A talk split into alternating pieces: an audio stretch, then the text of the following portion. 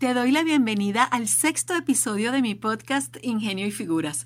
Hoy vamos a hablar sobre las emociones y conflictos humanos alrededor de una obra musical cargada de espiritualidad y de la que jamás podríamos imaginar que está rodeada de sentimientos encontrados, de vida y muerte, de amor, de carencias y también de transgresión a la voluntad de su autor, el Concierto de Aranjuez.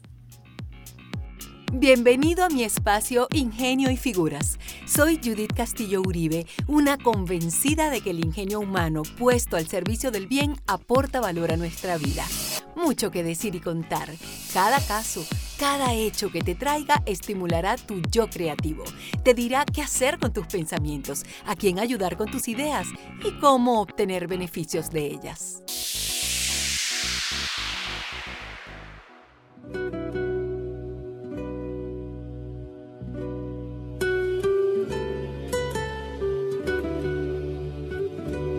Este conmovedor concierto para guitarra y orquesta fue escrito por el maestro español Joaquín Rodrigo en 1938, y esto para satisfacer la petición de su amigo Regino Sainz de la Maza, quien también era español, un extraordinario guitarrista, compositor y académico. El concierto de Aranjuez está pleno de expresiones musicales. Es una composición impresionantemente vívida, de aquellas que nos traen muchísimas imágenes a la mente y que logra un reconocimiento mundial que el propio autor no se esperaba. En cuanto al proceso creativo, se desarrolla en medio de, como te dije al principio, sentimientos encontrados, toda vez que el maestro Rodrigo estaba pasando por momentos de angustia por una España convulsionada, con una agónica guerra civil. Pero además, en lo personal, también llevaba una vida convulsa, inquieta.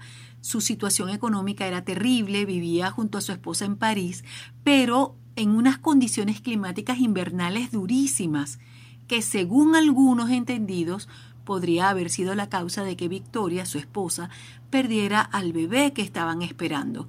Un hecho que a ella la dejó en un estado de salud precario, al borde de la muerte, y al maestro muy consternado. Te cuento todo esto por dos razones fundamentales. La primera es que todas estas vivencias con su esposa hicieron parte del contenido del concierto de Aranjuez. Estas huellas de vida quedaron impresas en su partitura de un modo impresionantemente hermoso y hasta espiritual. Si cierras los ojos y solo escuchas con atención, podrás sentir la alegría del amor inmenso en Aranjuez, donde él y Victoria pasaron su luna de miel. Y esto lo logra gracias a la descripción que ella le hacía de los jardines, porque el maestro Rodrigo era ciego desde los 3 años. De hecho, todas sus partituras las escribía en braille. Así que era ella quien le dibujaba el mundo, quien se lo mostraba a través de sus palabras.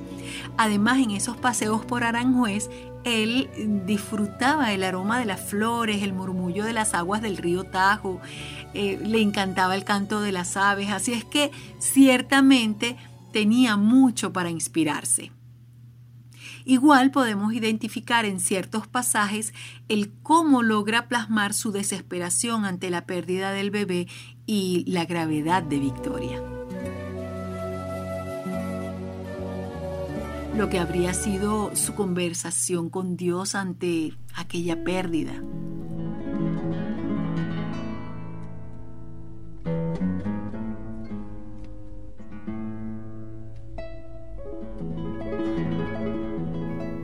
La energía de la explosión simultánea de todos aquellos sentimientos.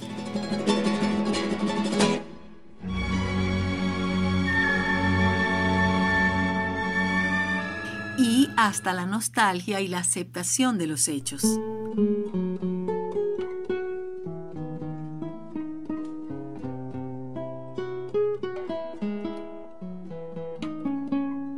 Y la segunda razón de toda esta historia es la que me lleva a hablarte sobre la transgresión a los derechos morales, que no son otra cosa que los que derivan en favor del autor por el simple hecho de ser el creador de la obra y que le permite defender la integridad de ella, de impedir cualquier deformación, modificación, cualquier alteración del tipo que sea, cualquier atentado contra la obra que suponga un perjuicio a sus intereses legítimos o que menoscabe su reputación. Imagina que tú, que este es tu caso, que después de dejar tu corazón, tu vida, tus sentimientos plasmados en una partitura, sin siquiera preguntarte, se hagan versiones con las que además no estés satisfecho. Bueno, resulta que esto lo vivió el maestro Rodrigo. En los años 60 comenzaron a aparecer grabaciones del adagio del concierto de Aranjuez en versiones que nunca le fueron consultadas al compositor, lo cual de por sí ya es una violación flagrante a su derecho de autor, y específicamente en lo atinente al derecho moral de decidir y autorizar o no versiones o modificaciones a su obra. La primera versión fue la grabación de Miles Davis en 1960, un jazz en el cual la trompeta y no la guitarra es la protagonista.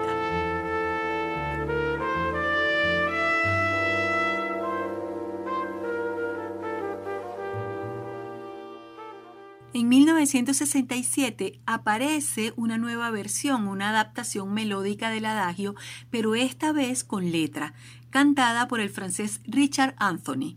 En la primera, la de Miles, se conservó el nombre Concierto de Aranjuez, pero en la segunda también cambiaron el título y la llamaron Aranjuez Mon Amour. Mon Amour. Años después apareció una versión pop titulada En Aranjuez con tu amor, cuyo éxito fue definitivamente algo universal y es considerada como un clásico del pop. A todas estas, por supuesto que el maestro Rodrigo manifestó su desagrado, detestó el hecho de que su obra fuera versionada, transformada, con lo cual reclamó la violación de su derecho moral. En múltiples ocasiones la pareja, es decir, Rodrigo y Victoria, gestionaron la prohibición de aquellas primeras grabaciones. Sin embargo, mientras más se oponían, más éxito lograban.